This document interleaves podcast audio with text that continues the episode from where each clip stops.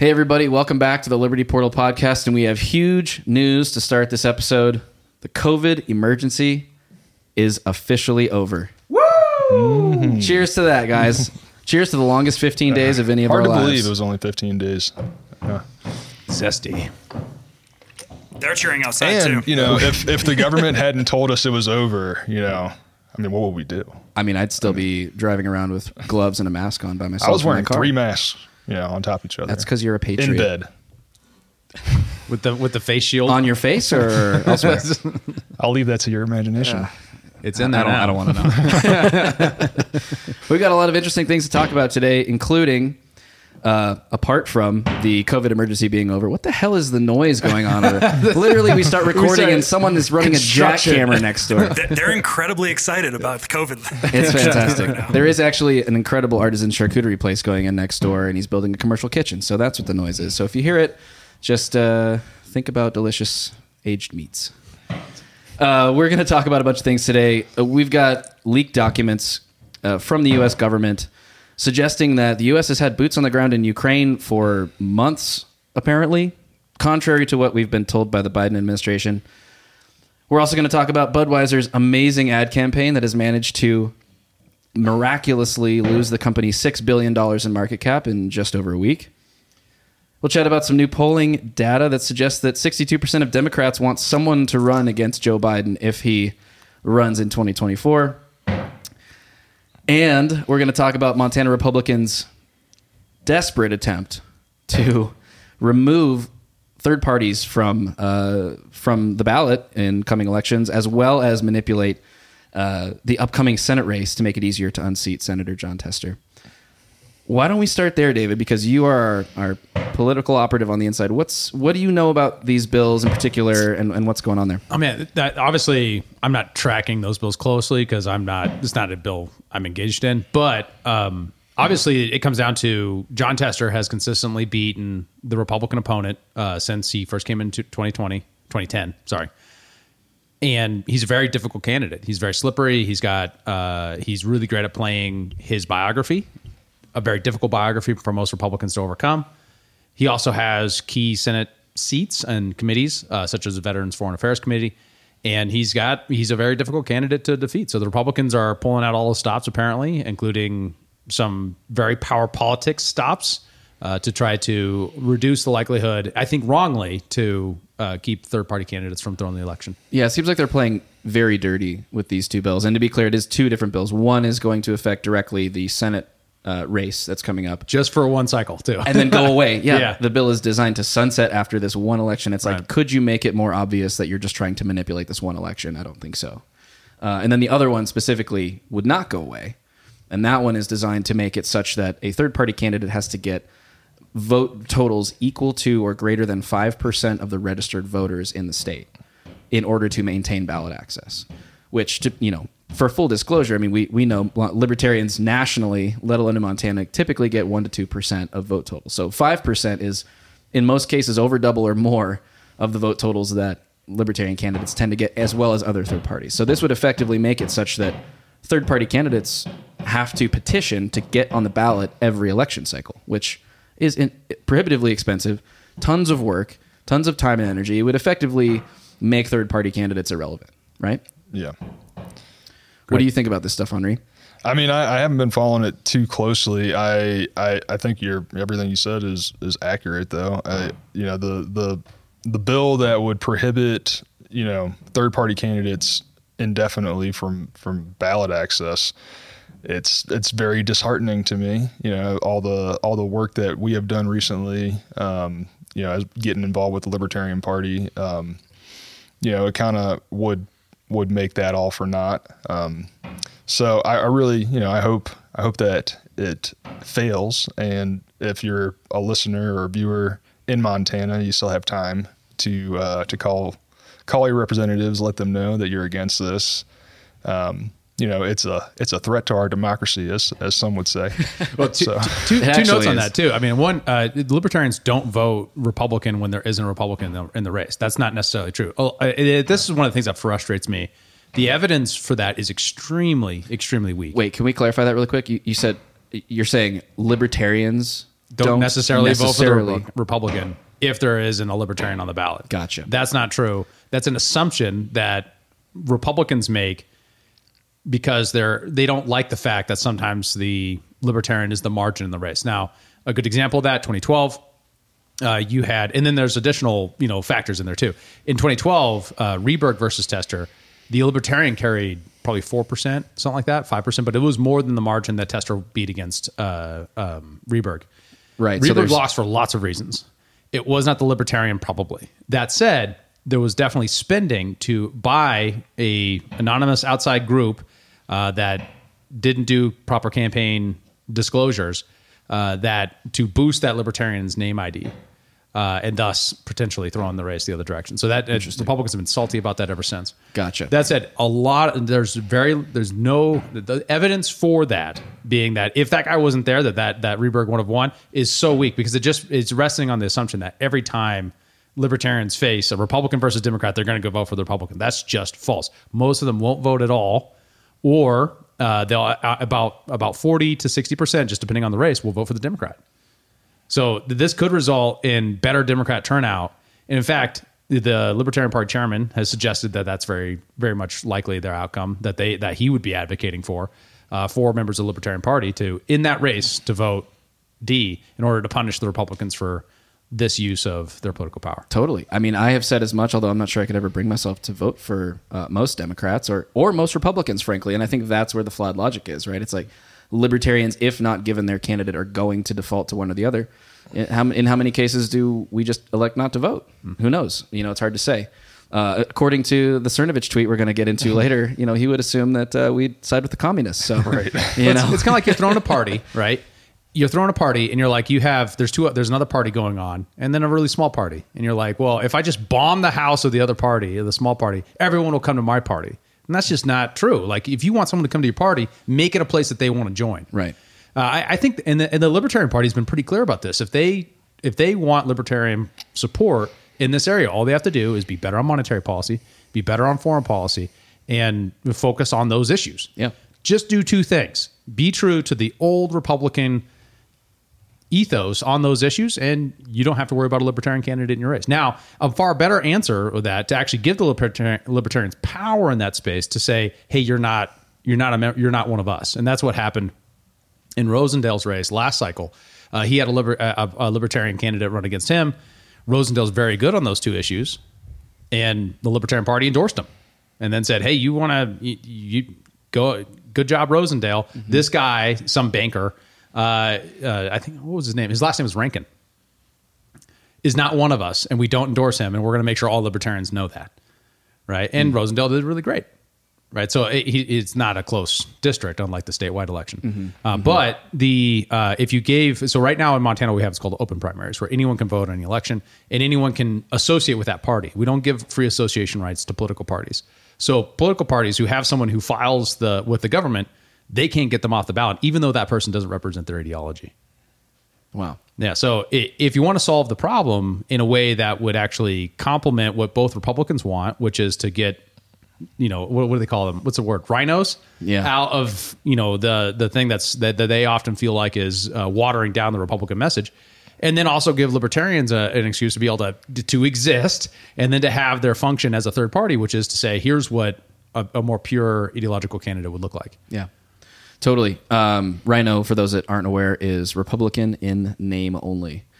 Um, yeah, and if, if you're interested in this issue, uh, I just want to make sure I mention this. We're going to put in the show notes a place to go that you can submit written testimony, uh, and as well, you know, the contact information for the members of the committee that are hearing this bill, these bills in the Montana legislature so that you are able to reach out to them and voice your opposition. Uh, tell them respectfully to vote no on these bills.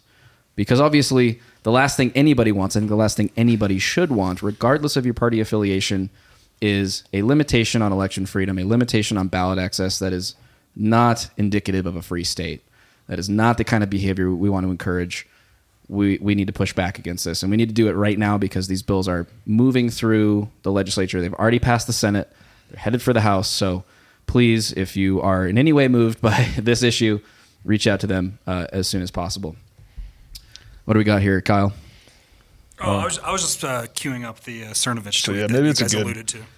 Good enough time to, to talk about let's do Cernovich. it. Uh, so Cernovich, uh, who is a popular conservative uh, Hall, Hall of Fame tweeter. I mean, uh, you know, he's a journalist. He's an online personality. He's he's a he's a lawyer Shit um, poster? by training. Uh, he uh, he, Author. he was a he was a big voice in the 2016 uh, MAGA movement. Um, he was uh, instrumental in um, bringing down Jeffrey Epstein as Oh, well. really? Yeah, so he's he's he's an interesting guy. He he says a lot of interesting things, um, and he's uh, he's he's voicing a sentiment that I've heard from from many who would who would associate themselves on the right, which I think Cernovich would. So for those who are just listening, we've got this tweet Yeah. pulled up here. It says, "Given the choice, libertarians will always side with the communists.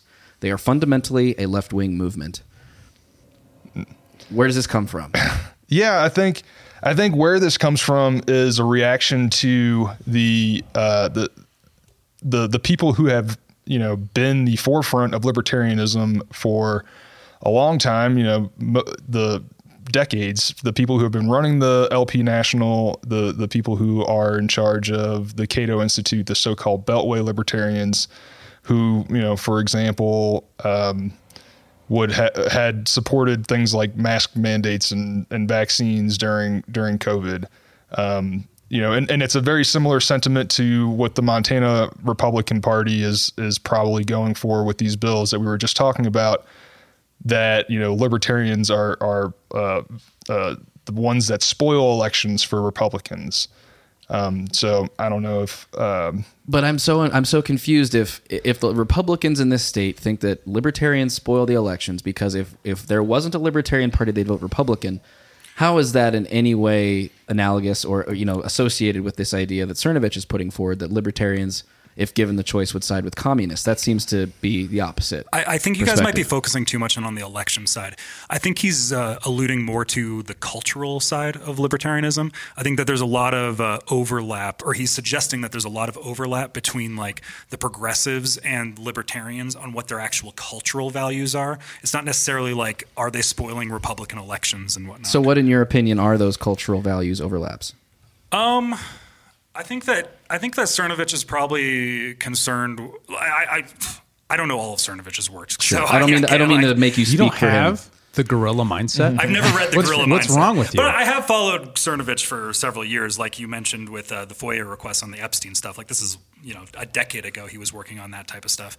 Um, I, I think that there's a certain concern that he has. Like uh, there's a, a bit of a nihilism that sets in with certain libertarian wings that exist kind of more on like a meta a metaphysical critique of the world rather than just like a political critique where there's certain like a lot of the pushing towards transgenderism and uh, different cultural sets of values that the progressives are are very much uh, inclined to push. He thinks that a lot of libertarians uh, align themselves. They might just have a different means of doing it but So- they'll, so- they'll turn a blind eye to certain things because it's like oh we're kind of on the same page with that. Like i think that there's a certain element of that I see. So, so perhaps by way of the well, live and let live perspective that a lot of libertarians tend to profess, that his view might be that potentially that would lend itself to promoting some of these progressive ideologies by way of sort of abdicating responsibility over them. Is that Yeah, yeah, something like that. About right? Yeah. Okay.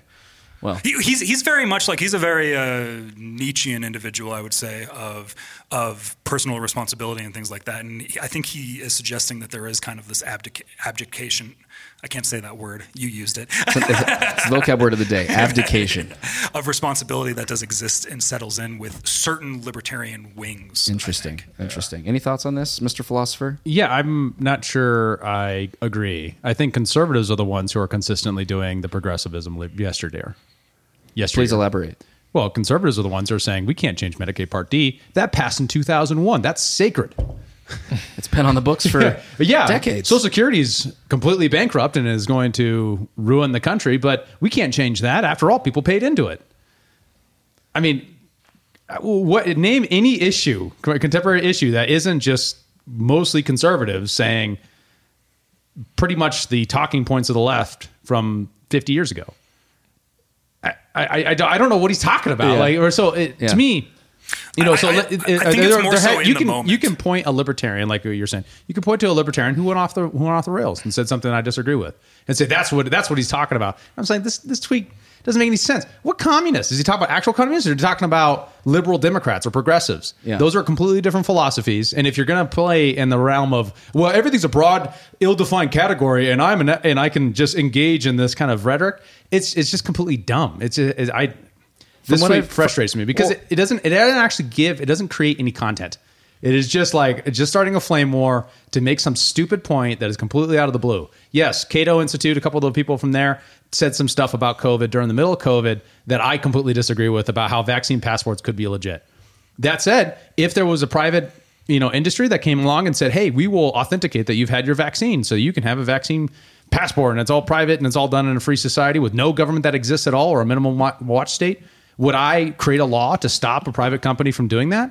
No. Does that make me a communist? I'm afraid not. I don't. I think if that's information that people want, people should be able to request it and start a business that does that. That's that's totally fair. Right. Uh, So I- and I- but I think you're right. I think you're totally right. And from what from some things that I've seen from Cernovich, and I can't say I follow him avidly on Twitter, but I, uh, you know, I have seen him do some of these things where it's like this is really just a pithy Twitter post that is, is intended to stir up shit Yeah. and try to get people a little fired up. And he's he's gone after libertarians before in the past, and I think it's really just a part of honestly trying to. It, it- it's polarizing, whether it's his intention or not. It's trying to push people right or push people left, and push people out of. Well, this I think there is mindset. there is a genuine uh, in in the conservative movement. There are there are people who are they see the libertarians maybe as a threat or or you know maybe as uh, you know they just disagree with like maybe what Kyle was alluding to the the sort of live and let live philosophy uh, that that can be. I, I, I think there are there are different sort of flavors of libertarians, and there are some libertarians who are sort of more of the hedonistic mindset and they're attracted to libertarianism because they want to you know they want to legalize prostitution and legalize drugs and and you know have a good time Well, and, and, and also celebrate it. There's also Yeah. like a celebratory factor that that exists in certain uh, ethoses of the libertarian movement at large, and I think that's where some of the critique lies. Yeah, yeah. So I, I get what you're saying, Kyle. You're saying it's a it's a cultural critique, but I'm once again I'm saying like, so what's he what is he advocating for? What is exactly his point of view on this? Does he want to ban people from being able to gay marriage? Is that what he wants? I, I don't think he's. Or- I, or- I or don't think he's suggesting that well, at all. well, then what's he for? I don't I don't I don't get any of this. I, I'm, I what think, he- I think is, he's making a, a just a small little critique and a jab in like a very small uh, in a small tweet. Exactly think that's all it exactly exactly my point so like you could you could say that well what the, some of these libertarians are actually their real motivation is that they uh, not only do they uh, not think that sex work should be criminalized but they also want to participate in it so what it doesn't pick my pocket or or or, or do anything to me. Go go do your thing. I, I don't i don't I, I don't like this whole that isn't celebrating prostitution. That is a, a world of tolerance where we don't make this crazy distinction that just because i can therefore have personal opinions that therefore that means that i shouldn't be able to be able to say here's what the world should be right? I mean like i'm, I'm trying to say that it doesn't imply that therefore i support people entering that as a profession right? Or whatever transgender issue is currently existing right i mean i i you can make the case that you know some of these libertarians are going way off the boat i think it was uh, louisiana yeah is basically making the case that you know libertarianism implies that you should be able to have drag queens at public schools. I'm like, no, that's not Yeah, that's not that's not what it means. And Okay, if he's that- reacting to that, then I think he's actually has content. But otherwise, he's just stern shit.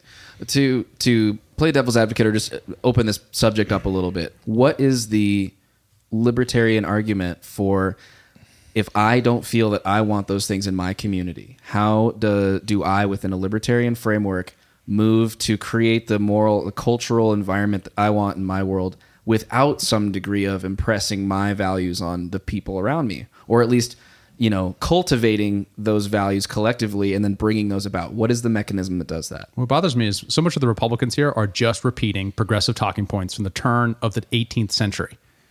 Right? They're saying, "Well, we need to ban prostitution because we because otherwise prostitution happens." But before that time, here's I'm getting to your solution here.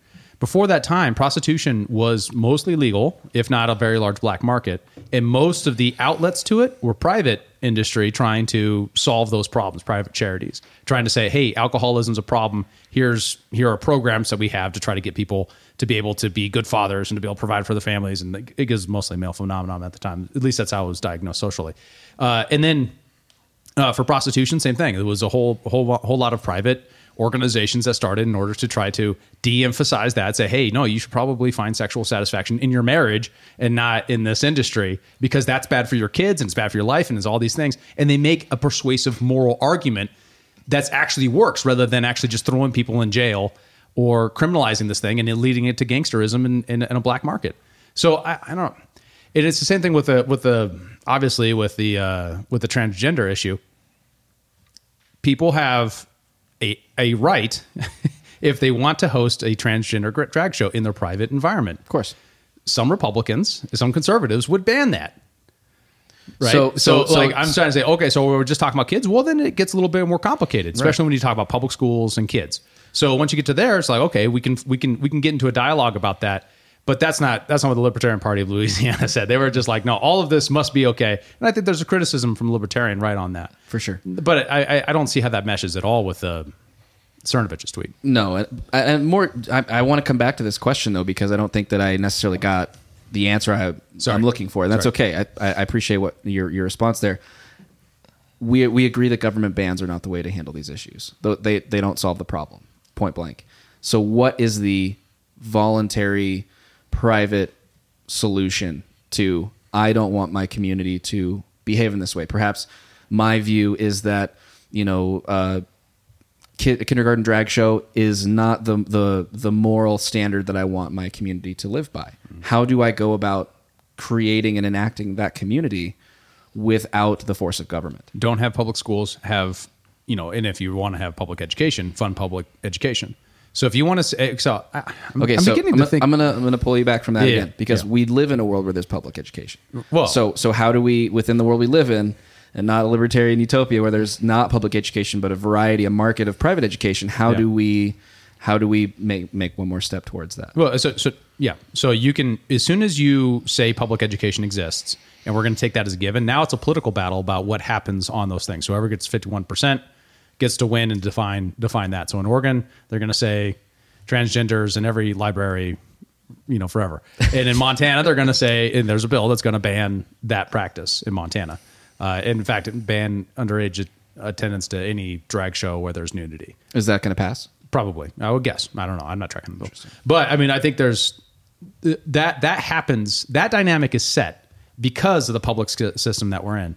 We don't have to make that choice. We can make the choice to fund edu- students rather than systems. We have a choice to fund everybody. So, so for example, and then that, then that encourages pluralism. Now, this doesn't answer your question, right? Because someone still might choose to create a school in your neighborhood, in your community, that doesn't comport with your values. Right. And the question is, is do you have the right to use force? And that is always the libertarian question. Do you have the right to use force to stop someone from doing something on their own property with their own kids? And when?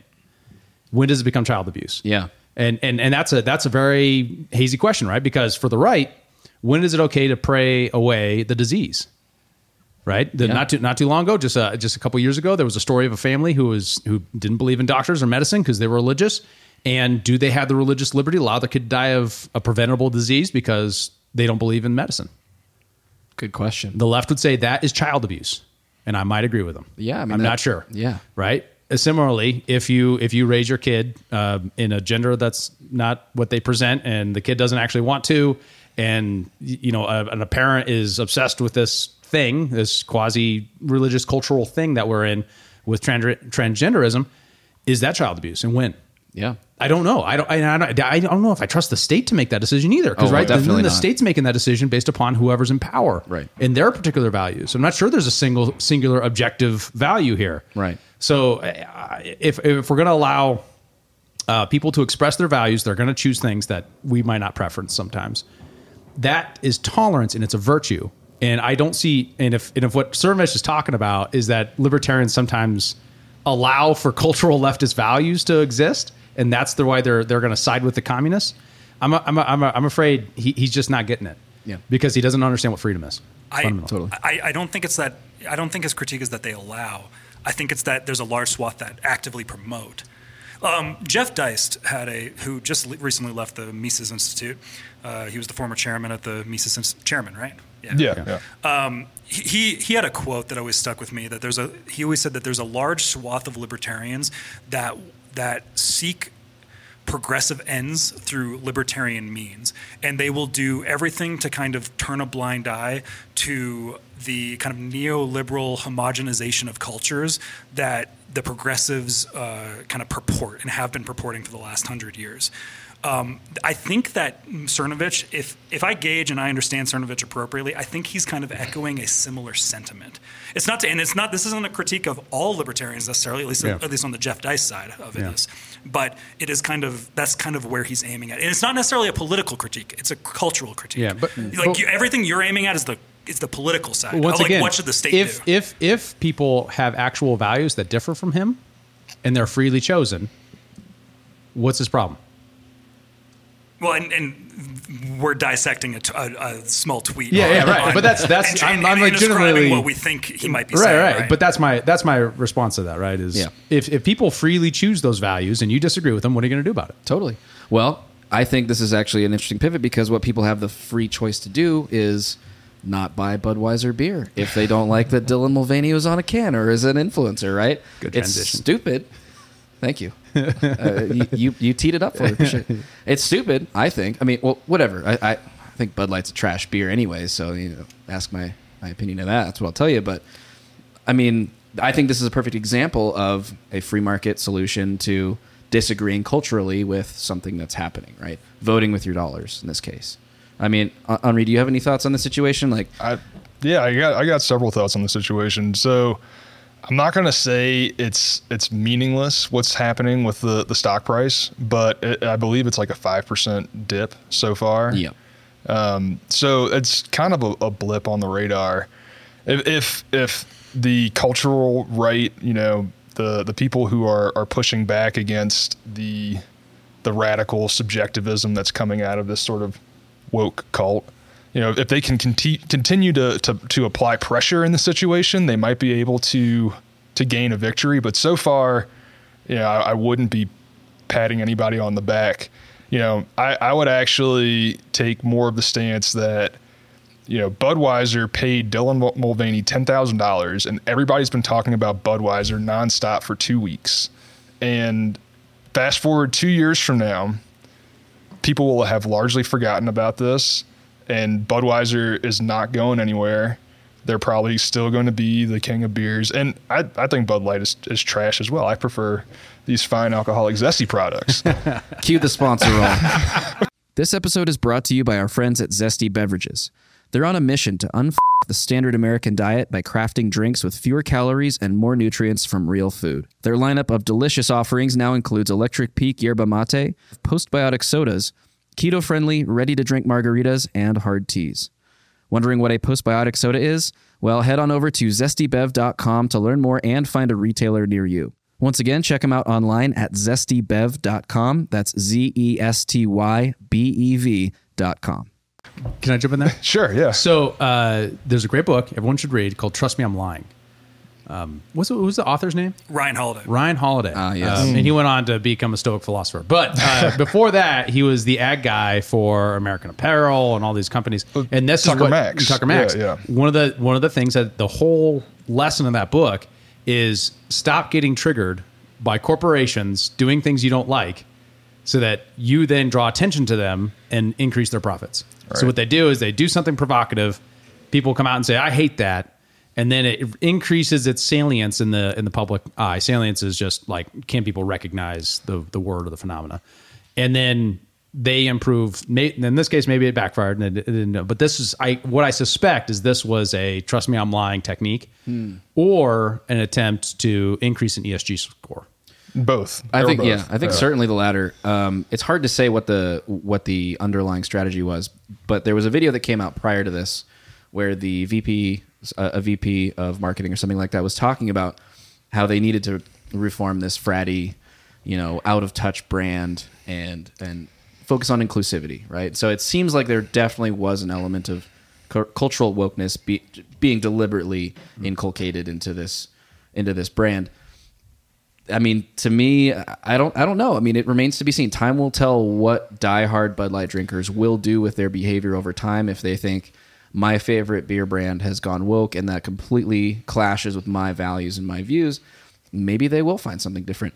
What they need to do, though, is not just go fall into the arms of another brand that clashes with their values, which most of the corporations Right. at this level do, right?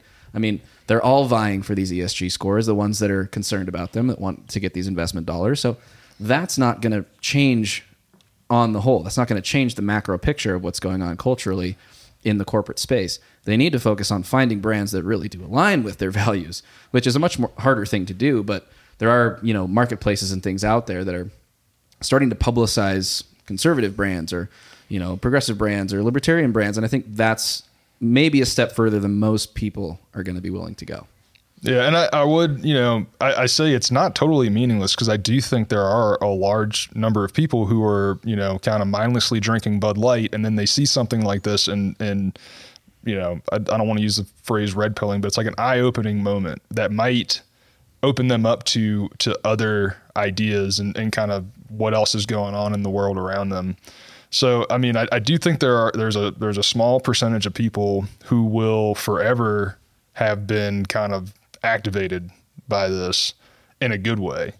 But you know, like I said, fast forward in a few years, most of society will have forgotten about this. Hopefully by then, Dylan Mulvaney is a is a detransitioning activist, and uh, you know, Budweiser has has just continued to to dominate the beer space, which you know they have for many years. yeah. Well there's some interesting thoughts about dylan mulvaney as a as a character. Uh, you know the assertion has been raised recently that he is a how did you put it kyle a product of the algorithm right? He's you know been chasing this fame that this increasingly popular um, trans movement has been affording him through clicks and likes and things of that nature. I mean, is is this are there are, we going to see more of this? You know, is is he driving culture or is culture driving him?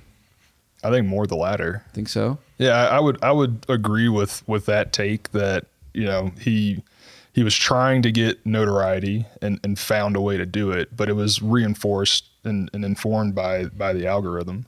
You know, it was it was this uh, this was the avenue that got him the most likes and clicks, and you know, and it's led led to this point. So So how much further can he go? Is the question. What's the what's the end of the road? I mean, does the popularity fall off at a certain point?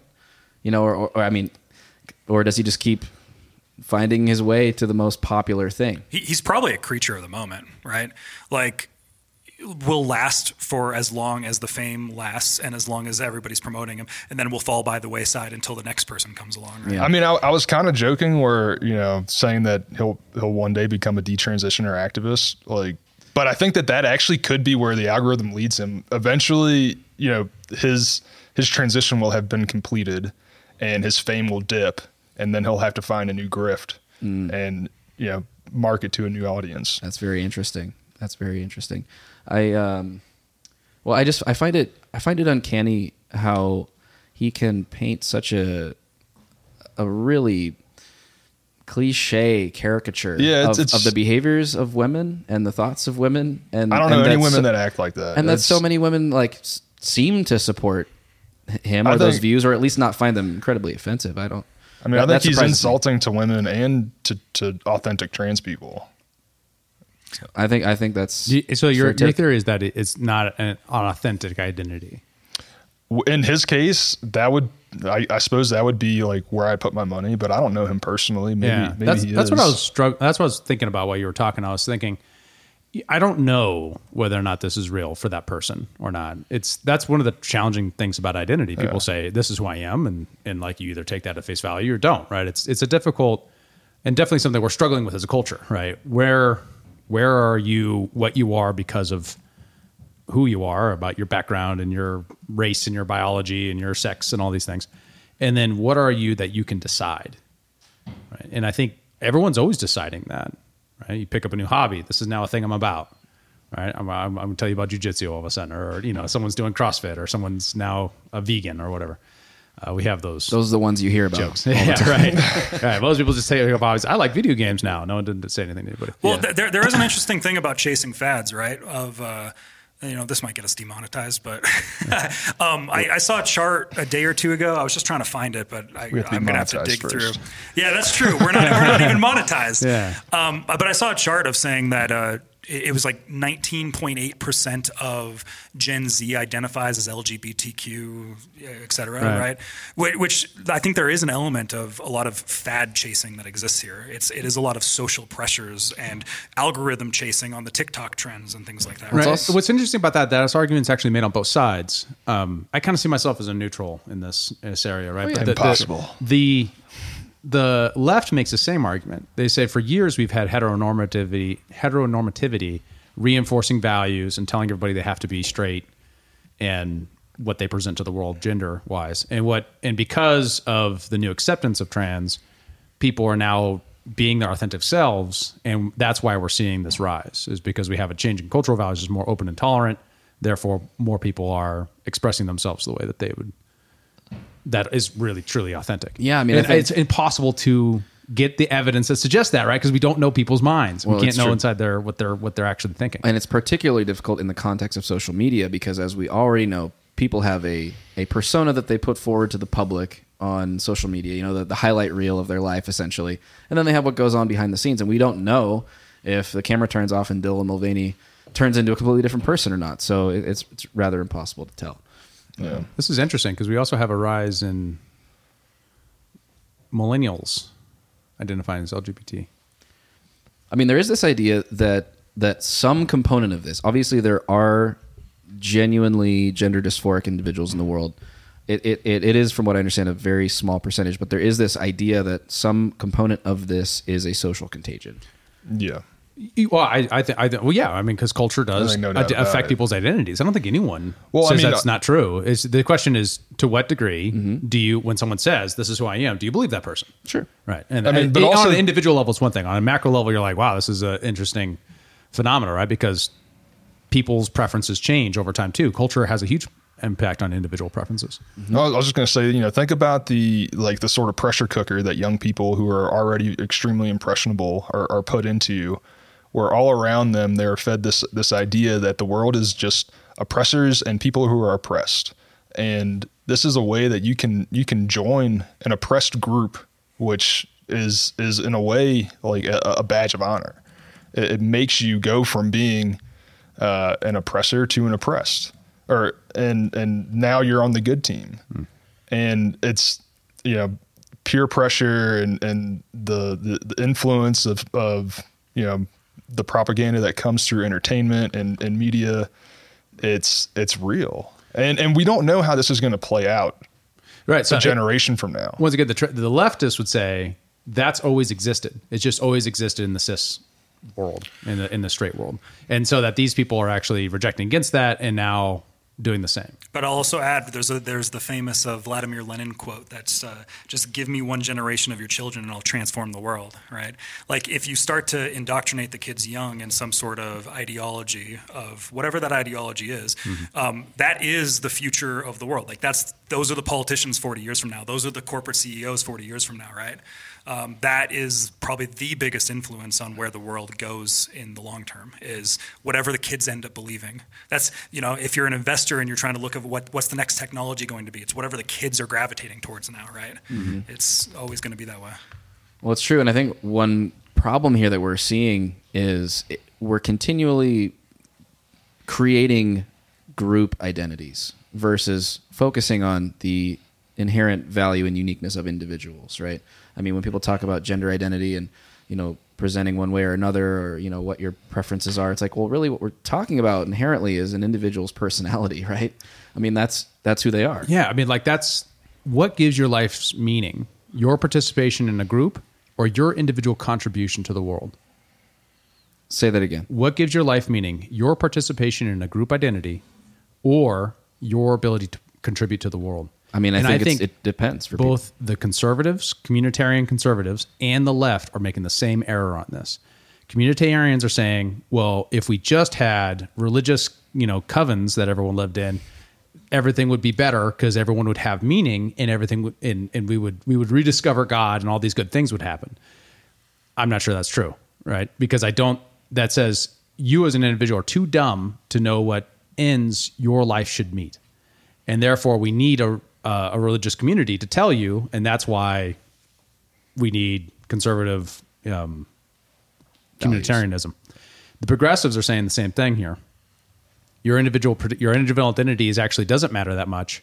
What matters is what group you belong to and the interest, power, politics of that group, and that will give your life meaning. And so you say, look at the civil rights. This gave all these people meaning to fight for something that was good and equal and, and great. And you can join in that too. And the civil rights issue of our time is, you know, LGBTQ plus issues. So I, I I'm um, I think both are errors. I think both best conceived with virtue is collapsing down to the individual and the value of the individual to be able to say, no, this is authentically who I am. I, that's going to take risks to say that. It's going to take um, it's going to take courage to say that. But this is who I am, and uh, and to live that out, and then to find ways to contribute to your social order that make the world a better place, and therefore find meaning in that.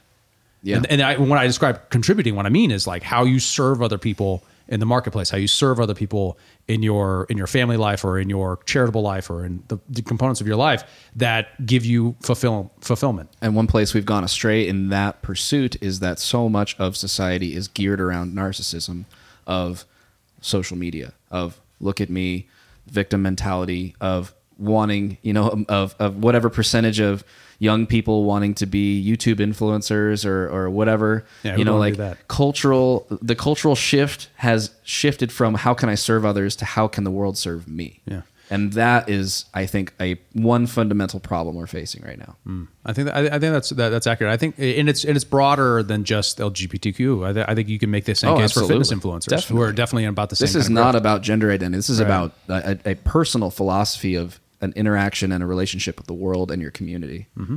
Yeah, fascinating stuff.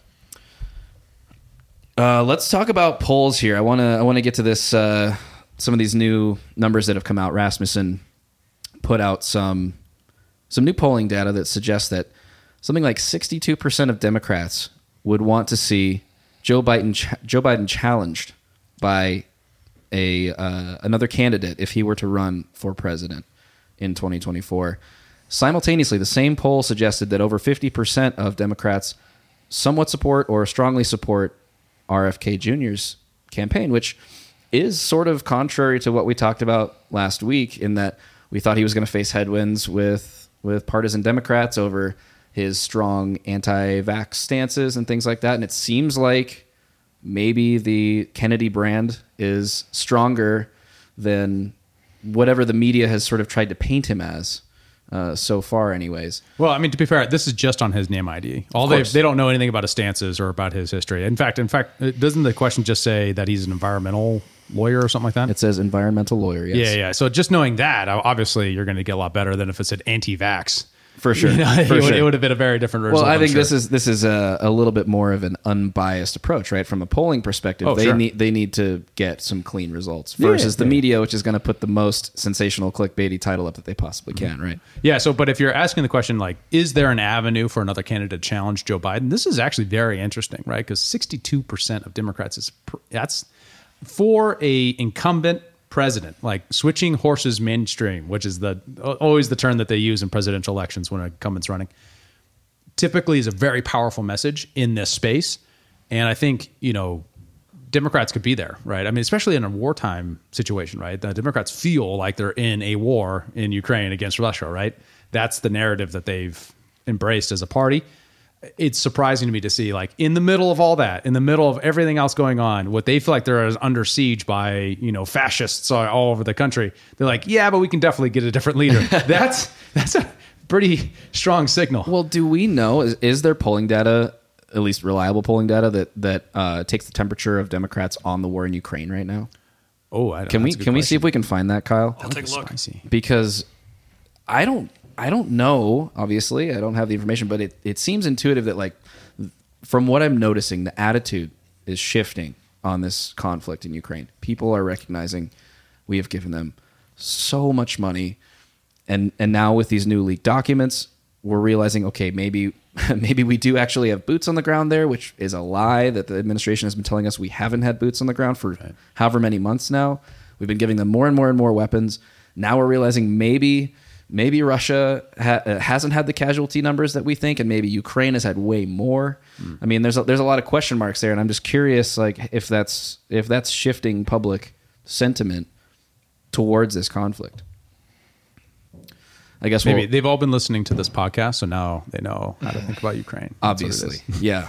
If you see their leaked documents of the analytics of this show that came out on, on a Discord server recently, and we've got a million uh, weekly listeners, you guys, a million. might have been might have been manipulated documents. I doubt it. I doubt it. No. it's just in paint. It's just like written over with the cursor. like, one zero zero zero. I'll get working. I'll get working on that right now. Thank you, Kyle.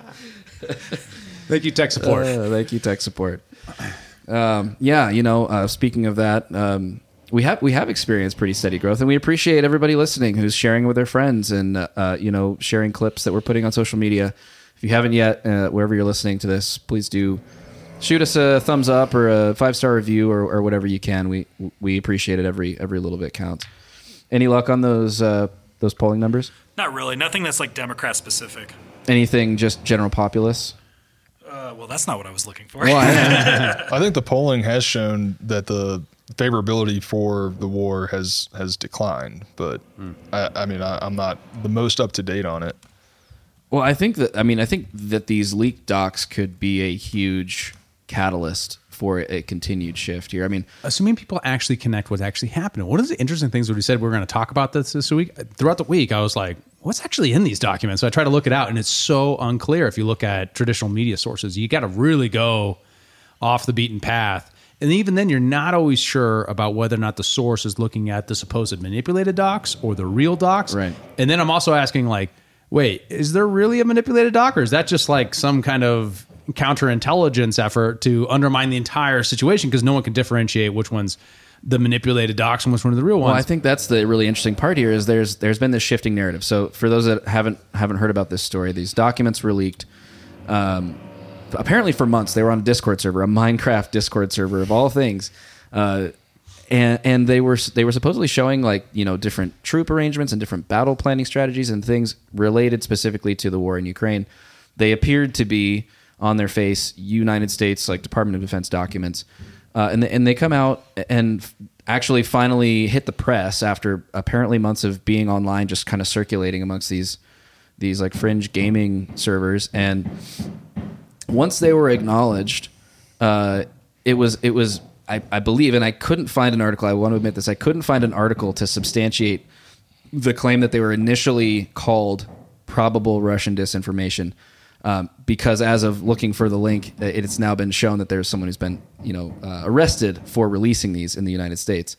Um, but that was, an, from what I remember, the initial narrative, and then it shifted to, well, they're real, but they have they have no business in in the public discourse, right, or in the public domain," said John Kirby after they had already been covered extensively by the New York Times and by the Washington Post, and then it shifted to, "Well, they're real, but some of them have been altered."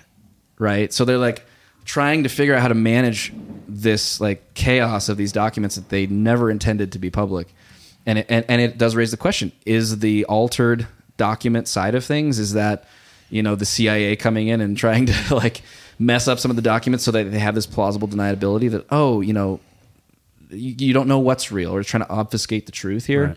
It's really tough to say. when they give you the sense of it, like it's either it's either somewhere like a one to two ratio Ukrainian deaths to Russian deaths to one to seven. Right. That's those are the best numbers I could find. Yep. Out of this. Now, what we've been told is that's not even close to what the what the numbers are. Even in the worst case scenario, the manipulated docs where it de-emphasized Russian is still a terrible picture Yep. about how the war is going. So to be clear, that means for every Ukrainian, uh, every Russian death, there are seven Ukrainian deaths right. in this war. Which previously it was said that the Russians had lost what somewhere in the ballpark of 100,000 troops to 70,000 Ukrainian troops, right. Right. Which is a dramatic shift Yes. if, if these numbers are true. Yeah. So it's it's a really strange one because it would be like, okay, what are the real numbers? We know that for decades, the United States government lied to us about the casualties in Iraq, in, uh, in Vietnam. We know they lied in Iraq. We now know those things because of you know information re- releases and WikiLeaks and things like that. What's going on here? And there's even a step removed, 'cause it's not even our own military, right? It's just militaries we're supporting. How do we get to the truth of those numbers, and how do we? Oh, it's insane in a republic that we can't trust our own government, right? The whole point of this government was to be in the service of the people, Right. And so when they consciously said, "Well, we're lying to you for your own good," Right. like they did with COVID, like they're probably doing now with this, it's exactly why we can't trust them. Right. This is just the next, you know, notch in the in the tree in the fence post of reasons we can't trust the federal government. I just, I just pulled up a video. I don't know if you guys remember when the WikiLeaks dropped, when uh, Chris Cuomo ran cover for them saying that it was illegal for citizens to look at the Oh, yeah. contents of these things. it's a quick uh, 15 second video Let's for do you it. guys. But it just this rang true for what you guys were saying here for me.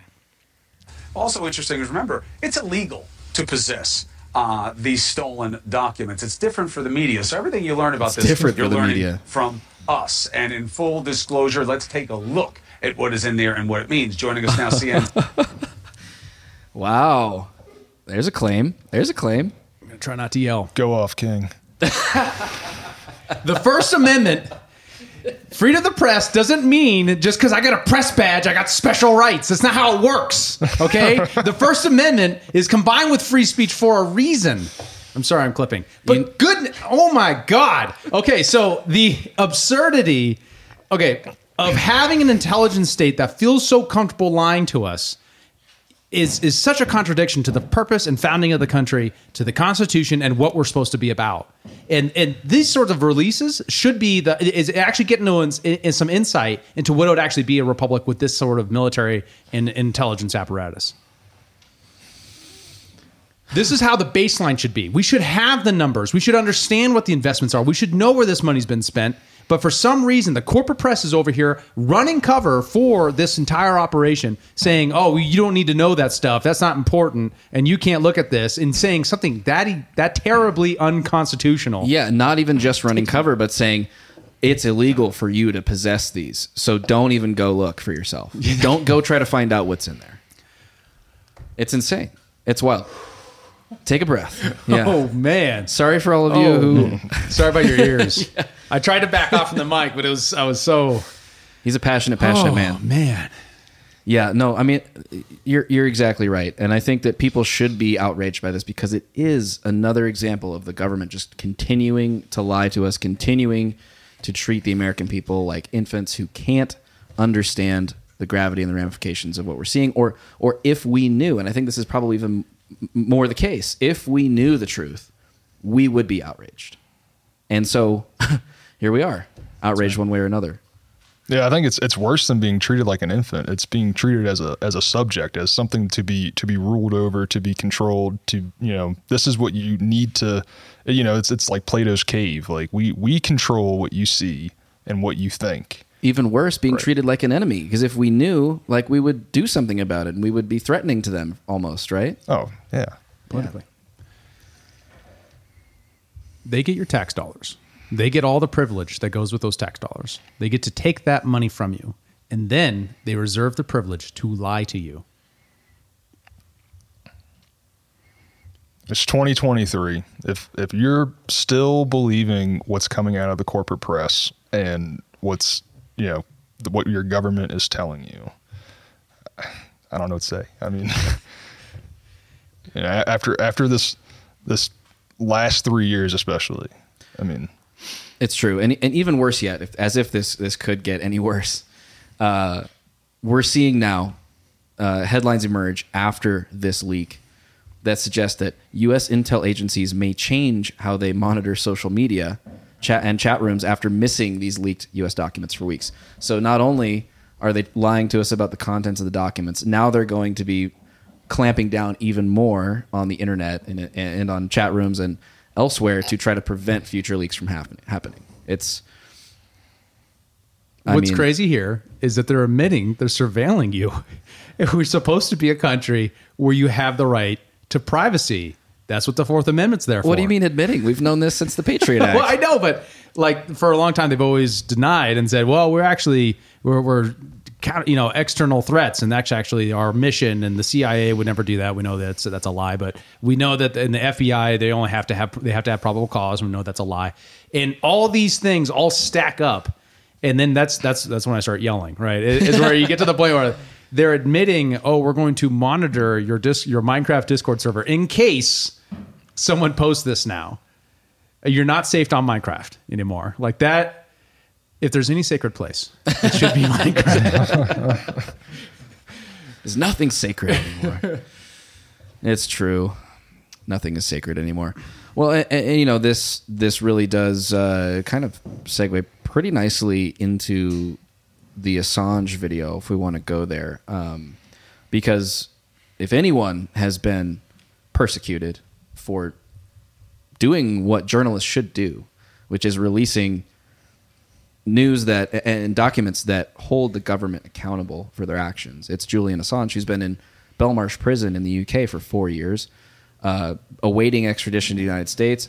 He, uh, the White House has just come under pressure, surprisingly, from like members of the Squad, like the progressive, you know, cohort in the Democratic Party, AOC and Rashida Tlaib, and, and those folks, uh, calling on Biden, the Biden administration, to uh, to rescind the extradition order to bring Assange to the United States for, for prosecution, for releasing, uh, you know, classified documents, like a journalist should. We would uh, refer you to the Justice Department. I, I, anticipating that answer. Uh, what is your assessment, or what is the National Security Council's assessment of the, of the harm that was done by uh, the WikiLeaks leak in 2012? And that would inform any decision by the Justice Department. I, I think you know we if you go back and look at how the administration responded in 2012, uh, and of course, President Biden was then vice president at the time. Uh, we would uh, we would maintain that we that what what we said at the time, what was said at the time, that uh, that those uh, that those leaks, those revelations in the public sphere were damaging to U.S. national security. All right, so let me put this in context. Why this is about Assange is because Assange was in charge of WikiLeaks in 2012. WikiLeaks put out a leak. Well, in, fa- in fact, they are the host of a service that allows people to leak information to them anonymously. That's what it is. Since that time, he gives this robust defense of the Wall Street Journal journalist who's been incarcerated in Russia, right? Yes. and then at the same time is maintaining the problems with just Julian Assange trying to get him extradited in the United States, where he's been on house arrest effectively in an embassy for a very long time, in jail for a very long time, for the crime of hosting a website uh, that is effectively journalism. So he defends journalism at one point and says this is this guy's a journalist, not a criminal. And then in the next very next sentence, he's just like, well, but you see that back then we did a he gave a non-answer, completely Right. unsensible answer Right. because it's a contradiction. Well, it is. Because you can't you can't be pro journalism and pro freedom at the same time where you're saying yeah, but we should definitely lock this person up because he embarrassed Hillary Hillary Clinton that one time. Which, to be fair, he did. I what's what's with the significance of who is calling on the Biden administration to, you know, rescind this extradition order? For one, why why is the are the members of the squad doing this, and why now? It because they're not exactly like freedom fighters, from what I understand. Well, I mean, I think the progressive. You look like Democracy Now and like the progressive wing of the party that's still anti-war and still there, they have a constituency of those people, right? Uh, the the progressives of the ilk of uh, Glenn Greenwald and folks like that that are cons- and, and Seymour Hersh is another one of those guys, right? Who are still in that place of hey, we need workers' rights and we need you know to make sure that we have a robust self a welfare safety net and we want to be a pro peace country, a country amongst many that encourages democracy and inter, you know um, internally and externally peace with all. So I think they have a constituency that they're responding to, and they need to placate. But why now? I'm not sure about, but I I, I suspect that that's the uh, underlying political motivation. Well, I mean, that would be great if people were putting pressure on them to demand such things because absolutely, it's before two, uh, four years too late. I would hope that know, they would put some pressure on to do an independent investigation of the Nord Stream 2 pipeline. Absolutely. Well, I won't. Don't hold your breath on that one. uh, yeah. Well, the whole situation is very interesting, and we will definitely keep uh, keep checking in on it as it goes. Um, let's pivot to let's pivot to some economic stuff. We don't we don't we don't tend to cover a lot of economics news on the podcast, Minus having a whole guest to talk about the banking crisis. except for that and a few other times. like I have like tw- ten rants now about the Federal Reserve that we've done. I mean, come on, guys. well, yeah, okay, okay. So maybe a little bit, a little. We bit. could talk about it more. If, I mean, there's a, there's a lot of economic philosophy and and monetary policy that we do get into, but as far as like the current state of the economy, I feel like we don't really go there too much. Uh, uh, but there are there are you know warning signs flashing regularly now that we're not in such a such a hot economic space. I mean. I believe technically last year we entered a recession, right? Two consecutive quarters with negative GDP growth was previously for almost all recorded time of this sort of metric the technical definition of a recession until of course the Janet Yellen and the Biden administration said well that's not exactly what it means. And so we're not technically in a recession but I think we really are. Um, the latest evidence pointing to that is uh, well a couple of things. Uh, for one you might remember on the podcast that we had with Brad he talked about uh, vacancy rates in major metro areas being 20% or thereabouts and how that's uh, tremendously high. And the problem there is, as these landlords, these commercial landlords have their uh, notes come due to refinance on these buildings that they own, uh, if they have massive vacancies, that's going to result in the buildings being worth a lot less than they were when they got the loans originally. Plus, we've got interest rates that are much, much higher than they were when they initially financed them. So it might be a problem where they default, and then that creates a cascade effect that, that has ramifications on the rest of the economy and us regular people, not just commercial landlords or bankers. And now we're seeing a report from Coldwell Banker, the real estate um, agency, reporting that San Francisco office space specifically is nearing 30% vacancy, which is incredibly high when you consider that in the last quarter of 2019, uh, the vacancy rate was as low as it probably almost could be at 5.4%. So we've gone from 5.4% vacancy in the fourth quarter of 2019 to almost 30% in 2022. Uh, th- that's not a good thing. I mean, obviously, it's indicative of you know the work from home movement, right? A lot of people have shifted their lifestyles to to that sort of realm, but that doesn't change the fact that this is probably the next major domino to fall in this financial crisis that we see unfolding kind of like steadily but slowly in front of our eyes here. Um, I think it's pretty interesting. Do you guys have any thoughts on it? Um, I mean, as far as are we in a recession or not, I, I think we we are, and I think you know, by and large, over the last couple of decades, the only thing that's you know made economists say otherwise is that we've had this fabricated bubble economy that has made the stock market go up and has allowed Americans to continue to to consume and has has produced in the eyes of a Keynesian what is you know an ideal economy we're we're consuming. And and our our ability to continue to consume has has been strong throughout this whole time. But we're we're not producing a whole lot of things. And our real purchasing power of the dollar is going down. And our um, you know real wages are, are going down year over year. And you know our the the the real comparison to you know whether or not we're in a recession would is impossible to, to actually look at because we want to look at well where would we be if we had a real free market that was allowed to you know to sustainably grow and produce and you know that that that doesn't exist. But we we have an economy that's that's kind of sitting on a on a, a on a precipice of of falling off a cliff. And you know it's in the best interest of, of politicians and the media to pretend like it's not.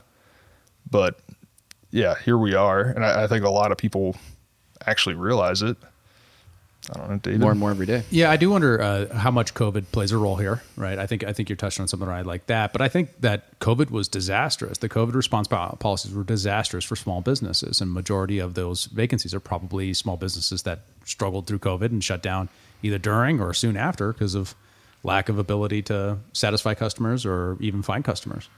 Yeah, I don't know about uh, San Fran specifically. I know that the the layoffs in the tech industry have had a, pr- a pretty significant impact because a lot of those high rise towers are are almost exclusively leased by the likes of you know Salesforce, for example, which has been laying off tens of thousands of employees, and you know not to mention all the other All- all the tech, tech companies. companies, yeah, yeah. Amazon, Right. Facebook. layoffs. Yeah, you, you can't name one without uh, it practically having had you know thousands of employees laid off recently. What's important about that is that's that's the result of the bubble, right? That's a result of that we over we malinvested, we made bets that weren't sound, in part because we sent this giant signal in the economy that there was all this available savings that did not exist. Right.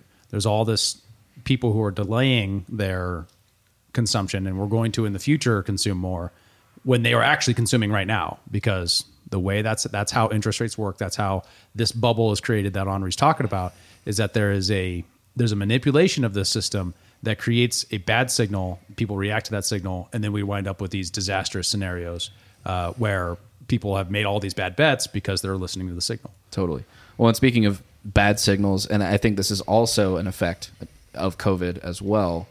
Um, an article just came out suggesting that a profit bust is coming for automakers. Um, their inventories are ballooning uh, as a result of, and I think this is sort of what's called a bullwhip effect, uh, right? Where during COVID we we had a shortage of well practically everything consumer goods uh, wise, right? As logistics and supply chains were completely snarled, and so we had this lull in in inventories of of new cars, right?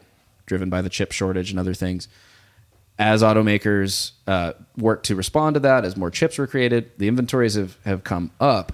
Along with that, though, interest rates have gone up so that consumers have, are having a harder time getting financing for auto loans. And these auto dealers are finding their lots much, much more full than they ever were. And they're also finding that they have fewer customers than they ever did. So it's looking like we're, we're getting to a point where there might very well be some deep discounts offered on new cars if you can afford one. It looks like maybe a silver lining of, of some of the situation is, you know, with this sort of glut in inventory, there could be some some good deals coming up. And obviously, if you're in the market for a commercial office building, there might be some excess inventory for that as well. prediction. We will have an auto bailout within the next three years. Auto bailout, mm-hmm. similar to 08. we will, we will bail them out again Well, and, and cars also experienced a whole a whole bubble as well. Like I remember during the COVID times, at least here in the valley in this area, um, all of the there was a shortage on car rentals that were going on uh, for like Hertz, Enterprise, all that stuff, and all like the used car lots and everything all around the area. They were all having to uh, to rent out their cars to the rental car companies because there was just a complete shortage of cars. Right. One of the interesting uh, measurements back in 2000, back after 2008, it was like 2011, I want to say, was a economic study, Mises Institute actually, about Brazil and the increase in prices, the inflationary price of where you'd buy a car and the car would be worth more a couple years later as like a signal of really terrible economics, right? Because as you're driving the car, you should be depreciating its value, Right. And you're putting more miles on, you're putting more wear and tear. So, uh, how a market normally would work would it would then depreciate the, the price of the car. But what we see, and we saw that in 2020, we've seen some of that even now, that you can actually resell your car back for a higher price over time and that's that's a that's indicative of a very unhealthy economy because that means our price signal the thing that allocates supply and demand and coordinates coordinates the spontaneously ordered process of the marketplace has been so damaged by the government's policies that it can no longer evaluate something as simple as is this car worth more three years ago or now after it's been uh, has a hundred thousand miles on it And if we were to allow the market to shift and, and correct to those conditions with the higher cost of money, right? If fewer people are purchasing cars, it's no longer inflated by the fact you can get a car loan for two and a half percent or whatever. Those prices come down. That's actually a a correction, a, a, a you know towards a healthy market, right Right. yeah and it would be that but it's also it, it's so complicated because we have not just the monetary and the finance part of it we also have the regulatory part which is the EPA just came out with a new electric a new vehicle fuel standard saying that the emissions out of these vehicles not that they're not their miles per gallon but just their emissions have to improve by 67% by the year 2032 so all new cars have to meet that standard by that time that likely means a huge shift to EVs that's going to have huge implications on car insurance and your car auto loans and all those other things that are going in that are all going to be packed into that. So, if you currently have a combustion vehicle, what does the future of that look like? If everyone is now going to be retooled in auto mechanics to be able to only be able to repair as much as you can repair an electric vehicle, which is, they don't have the same kind of ability to repair, uh, from what I've told. What is the future of all the support industries around that, and how are they going to adjust, and how that going to impact on the price? Right. Your combustion car actually might become very, very valuable because it's the only thing they, that's actually reliable over the long run, because everything else has been banned to be built new. Yeah. It Well, might be a great time to buy a combustion vehicle. I would say I would say it probably is. Per, I mean, well, maybe coming up next six to twelve months when these deep discounts hit. Um, but I mean, I think it's interesting that the article talking about the the bubble in um, the automotive industry does cite that you know automakers have had just fantastic profits over the last few years as they've been able to raise prices on cars because they don't have enough and people are clamoring for them. Well, those conditions are flipping. They're no longer going to have those record profits that they need to reinvest into these long term visions like EVs. So we might not find ourselves meeting those goals just you know from a technical economic standpoint. I would imagine that hopefully at some point we realize that that's just bad policy and that trying to dictate how many cars should be electric versus internal combustion is a terrible idea and will only result in inefficiency in the market rather than allowing people to decide do I want an electric vehicle or do I want a gasoline or a diesel vehicle. Obviously, living in Montana, electric vehicles are not yet very practical. You know, they, they struggle in the cold, the batteries struggle in the cold. Uh, there's some incredible stories of, you know, like a car dying on the side of the road and you can't open some of the passenger doors because the doors are all battery operated and you can't open the, you know, the charging port door because it's battery operated and it's like you know there there are still tremendous problems with EVs. They're they're really cool technology and for a while I really really did want a Tesla but not they're not there yet. They're not there yet. And I, I don't I don't think that it's smart policy and I I I don't think that it, it's possible to mandate this sort of thing. Do you I mean do you think do you think it's possible to say by 2032 in 9 years we're going to increase EV sales by 60%? That just seems ridiculous.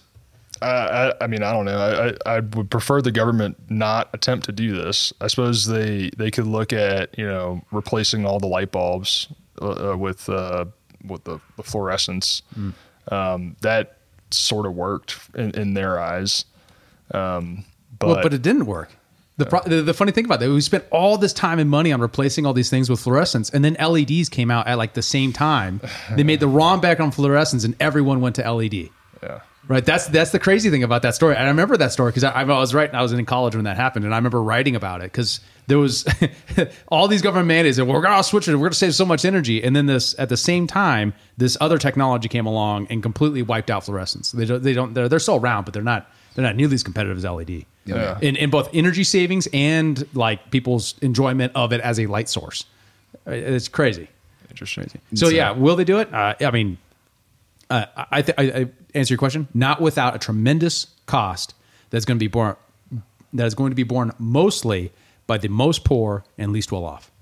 Because when the power's out, when you can't buy a car, when you can't get the things that you need, wealthy people find a way around it. Right? They buy the electric vehicle if they need it. Right. If you're low income, it's going to be a lot harder. Yeah. Well, I mean, it's we're just going to see more of the the ironic situation that happened in California earlier this year, or was it late last year, where uh, Governor Newsom said, you know, we're going to uh, mandate electric cars only, you know, sold in California by this date, and then it was like the very next day they're like, don't charge your electric vehicle or you're going to crash the power grid. Yeah. like, okay, great. Yeah, sounds and, and, good. and at the same time, a judge in Montana just shut down a, a, a entire new uh, gas power plant because of climate change. Like climate change, I mean, it, it is a thing, right? It is an, a, it may be an important thing, but how we deal with it needs to be balanced against other things. It, it- it's like this. It's the same thing with COVID. We get into these panics where it's like only one value exists. And that's not the real world. In the real world, we have a balance of values of various different trade offs. There is no single solution that just solves all of our problems. That's how a child thinks. Adults think in terms of trade offs and what, what best trade off allows me to advance all my values across, across a wide range of things. Not just responding to the virus, also balancing civil liberties and also balancing people's ability to feed themselves and also other things. In this uh, climate thing, you have uh, both the EPA doing this with that, but the, also the judge saying there's only one thing that matters, and that's climate change. And I'm sorry, poor people also still matter. And, and, and this, this approach to singular thinking that will solve a big problem is probably the wrong way to go about it. And, and, and to really look at that, look at Bjorn Lomborg and his work on Cool It and his books that actually look to balance these issues and say we can still address this by addressing the root causes that do far better ROI per dollar spent. Yes. And that and, and, and the fact that that guy is not the number one person in this space is absolutely outrageous. Well, and there's also Michael Shellenberger, uh, Apocalypse Never, Mm. another great book. I mean, you look at his background; he's far from like a right wing shill or anything. He, he, like, he was like he was part like of Greenpeace. He- Part of the Obama administration. yeah, he was a Soros-funded uh, activist for a long, long time, and and he's like, look, climate change is a thing; it's a problem, but it's not the existential threat that everyone's making it out to be. To capitalize on the crisis, Right. Which is what we're seeing. And Right. thi- oh, go ahead. Aaron. Well, I was just going to say the the way you know that this this narrative is more about controlling individuals' decisions and telling us whether or not we can have a certain kind of car or a certain kind of light bulb and what kind of emissions we could have, and it's not about the actual environment and and this existential crisis. I mean, if the government was really concerned or if, if the activists were really concerned then their number one priority would be you know nuclear energy today right? 100%. it, it would be let's let's form a NASA like institution and have you know fusion reactors in 10 years and get all the smartest engineers together and you know just like the the moon mission you know set a date and and have a, an, an achievable you know specific goal that can be met and and fund it. But they're not doing that. They're they're they're telling us what we can eat and you know what we can drive and you know what kind of uh, you know electricity we can use. Well, that's that's the that's the approach of abundance versus an approach of working towards uh, allocating scarce, scarcity more effectively, right? And so the the the appropriate way to respond to a crisis is to increase your ability to contribute to solving the problem. What the current philosophy is is that we are limited in that based upon things that have trade-offs, right? So what they would say is that nuclear has trade-offs in terms of waste, in terms of cost to build, and all these things. Little they know is that this same ideology is the one that created the EPA in the first place, that put in the rules that make nuclear not as as efficient as it otherwise would be or cost effective, and makes the disposal of this waste almost impossible, and that and very well or, or very expensive. Even though that the nuclear waste and new fusion reactors is very small, very easy to take care of with very very small risk. In fact, they, the meltdown risk and things like that are super super low. The uh, the the crazy thing about that is there's so much to be gained by a free market in that space. But those people are so opposed to free markets because they need to control everything to solve the problem that they'll never that they're just unwilling to get there. At least right now, uh, and and I, I, you know, I don't want to talk to their motivations as individuals. I'm sure that they really do think as individuals that that the environment's under catastrophe and crisis, and we're all going to die in ten years. And they say that every three years, right? So the uh, I'm sure that's actually what they think. But what I want, what I'd suggest is that if if they're to balance it against their own needs for social justice, that these policies are terrible policies, and the better the better thing to do is rather than become an activist, become an entrepreneur, and create solutions in this space that people actually want. Right. And I think you, you raise a really interesting point there. I think that it's so difficult for people to understand what the trade offs here are because the information around these issues is as fraught and as controlled as the industries themselves. You know, and, and so in order to get ourselves to a point where we can make informed decisions as consumers, to put applied pressure onto the right parties to to push for abundance as opposed to scarcity mindset, we need to have good information. You know, most people probably don't know that in order to make the, the battery for one Tesla car, it requires 500,000 pounds of ore to be dug out of the earth. Tell me that's climate friendly. Tell me about the emissions that are required to pull half a million pounds of rock out of the planet. Not to mention your coal fire plant that powers your your Tesla, or the natural gas that powers your Tesla, or of course the additional that goes into the solar panel or wind farm that that powers your Tesla. Exactly. We need we need better information on this stuff. We need democratized information, which is which is some thing, some, some small aspect that we are probably here to serve. Hopefully, is to bring some additional amount of information to people who wouldn't otherwise have it. Mm-hmm. and Well, also it- some pithy opinions. Yeah, you know, but that's that's exactly the kind of trade off talk that I'm talking about, right? So, like, if you say nuclear can't be done because it has you know environmental impact that with the waste, or coal can't be done because it has environmental impact with the CO2 or with the uh, with the mining process, then apply that to wind and solar. yeah. There is no solution that isn't that isn't that. Your only other solution is don't have energy, which is not a solution, right? Because what that means is your children die. People die. Right? That, Yes. That's what that means. It means that you have a baby in an incubator and they can't stay alive. And that's the situation that people exist right now on this planet, in Africa, in the in the Middle East, in in Middle Asia, or uh, sorry, South Asia, that have real problems in electric stability that results in people's real death. Yes. And to just say, well, we'll, ju- you know, I'm just I'm just got to believe the right thing. I'm going to believe the current thing. I'm going to believe the thing that that people say is that wind and solar are the way to go without thinking about any of those trade offs. That's not an adult way to think. Right. You got to get to the place and we got to encourage a culture of people saying there is no perfect solution. There's only trade offs. Thomas Sowell. I mean, I'll counter you, Dave. These are adults thinking this way, though. well, I just mean your your mindset has They, to be. they might be adult. physically matured, but they are mentally still not. Well, I mean, it's but what what I mean is like I'm not trying to talk down to them. I'm not trying to insult anybody. What I'm trying to say is like anyone thinking about this and talking with somebody quickly finds himself in a situation like, well, but I think the trade offs are worth it. Uh, Madeleine Albright, you know, we think the cost is worth it, right? We're we're in that stock. Uh, uh, most people just are never challenged with a more diverse point of view, uh, and so they're not engaged with the full range of it. And I think once you that feeling of, oh my god, I might be wrong, right? That is how adults think, right? That's a, it's a children, a child who is going around saying, "No, I'm always right because I'm me," right? So, it, as a guy with kids, the the the natural propensity is like, "All right, I believe a thing, and now that's the truth," right? And rather than the the eventual step of like, I live in a society where I'm actually challenged with my ideas, and that's the problem with the echo chamber and the mainstream, you know, problem that we have right now with media, uh, is that it just gives you a set narrative that doesn't negotiate the trade offs, that isn't engaged with reality uh, of those trade offs. Yeah. Well, and before before we leave the environmental issue, I just uh, you know I feel the the urge to make the obligatory comment about Coase theorem once again. You know, I want to popularize this idea so hard that it becomes a, a drinking game. So every time I say Coase theorem, you can have a drink. Ah, oh, oh, you, got a, you got a fizzy one. Oh no! But it, this you know, over here. it's always a matter of property rights. This you know nuclear waste oh, or Oh, hold on, hold on, hold on. Okay, okay. Just want to make sure you're not missing the hot goss about Coase theorem here. No, no, I, I can hear him. Okay, let me just. let me just- Post theorem again. I need a drink. okay, hold on. How do you, can- let's start. o- Start over. Yeah, Coase theorem. yeah. How do you spell it?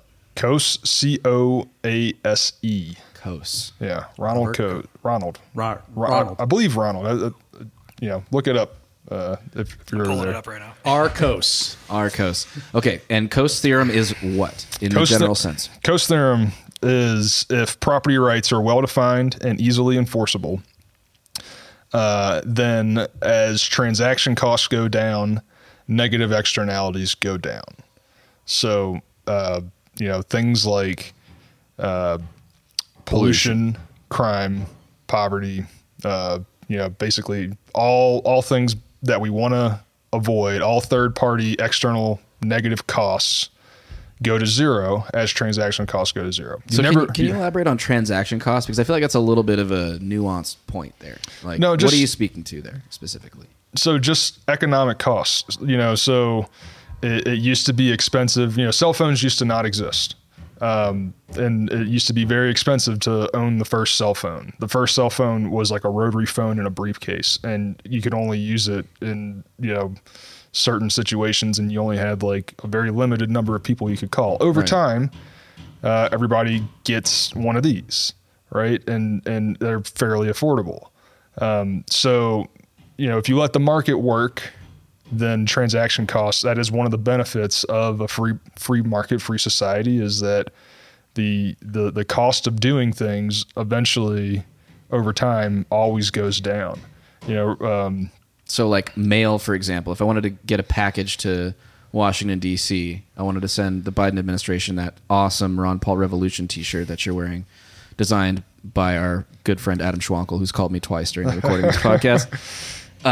AdamSchwankelart.com. before I would have had to put that package in the saddlebag of a dude on a horse, and he would have to ride that shit across the country. And now we have FedEx and UPS and USPS, although we'll leave that one to the side. Or you could you could you could text them a picture of it. Fair. You know, you know, like Yeah. that. I mean, So, so that that's an example of transaction cost. It's much easier and cheaper to get something from point A to point B, or to, Right. to purchase things over time. Or just your cost of doing business, Perfect. yeah. your ability to do business. You know, but I mean, like uh, Murray Rothbard, like hypothesized, like eventually it'll get to the point where you know you just think of a Coca Cola and it's like already you know being poured into your mouth. Like, I don't know that I would actually Yeah. want that. That's that's how, that's, that's that's the that's the end state of Neuralink.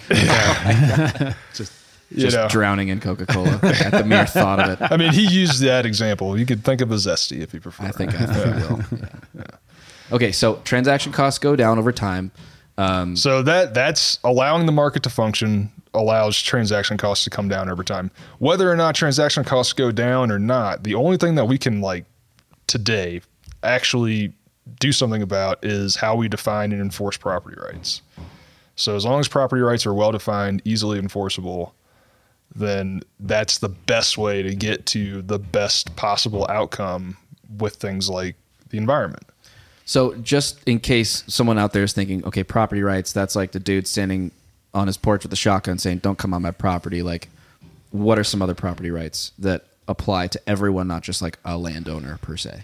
Well, I mean, I would I would think about it, you know, like this: like who owns the road outside? You know, it's a it's a publicly owned road. What does that mean? Does that mean the the government owns it? Does it mean you own it? Does it mean we all own it collectively? Who's responsible for fixing it if something happens? Who's who's responsible for building a new road? You know, these are nebulous property rights. There are many privately owned roads. And with the privately owned road, like my wife is an engineer and she was just telling me it's always a pain in the ass to deal with the city. She she mostly deals with things like uh uh, you know, drainage and, and parking lots and things like that. It's a pain in the ass to deal with the city. And she had just had a project that dealt with a had a privately owned road and something that would normally take weeks or months to get approval through the city was dealt with in a day. Wow. You know, it, it and that's the difference between you know a well-defined, easily enforceable property right versus you know a nebulous. Well, and that's also an example of a transaction cost. Time is a cost, right? If you can't get something done quickly, you've got staff, you've got resources sitting idle that could other, otherwise be at work, right? So getting it done in a day is cheaper than getting it done in a month, right? Yeah, absolutely. Yeah, time is a cost. Yeah, but property isn't just like things on the ground too. Property is the microphone and the computer and all the other things. So Any- that's also property. Yeah, I think um, any physical, tangible thing is is a is a type of property. Right. It- That's made with human labor. yeah. And Or, so- or- but even even like you and I, you know, in in uh, in a Misesian worldview, would be property. Like we own ourselves, we own our bodies, we we own our actions. So even if you don't own a house, you are in fact a property owner of yourself. Yeah, Yes, Nice. that's why no one can own you. right. This is this is this is why you know slavery is wrong because you cannot disassociate from your body. You cannot unown yourself. It's, you can't be owned by somebody else.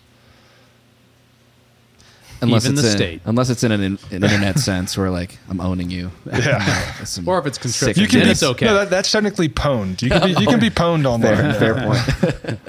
Unless Fair it's point. conscription, and then it's okay, right? Well, Unless I mean, it's if what? you're if you're selling if you're selling your Conscription labor, is when the government says, oh uh, conscription. yeah, conscription. yeah, yeah. That's Uh, when whi- they- which you're being facetious, right? yeah, yeah. That's- I was about to have to gasp. We, we at the Liberty Portal podcast endorse conscription.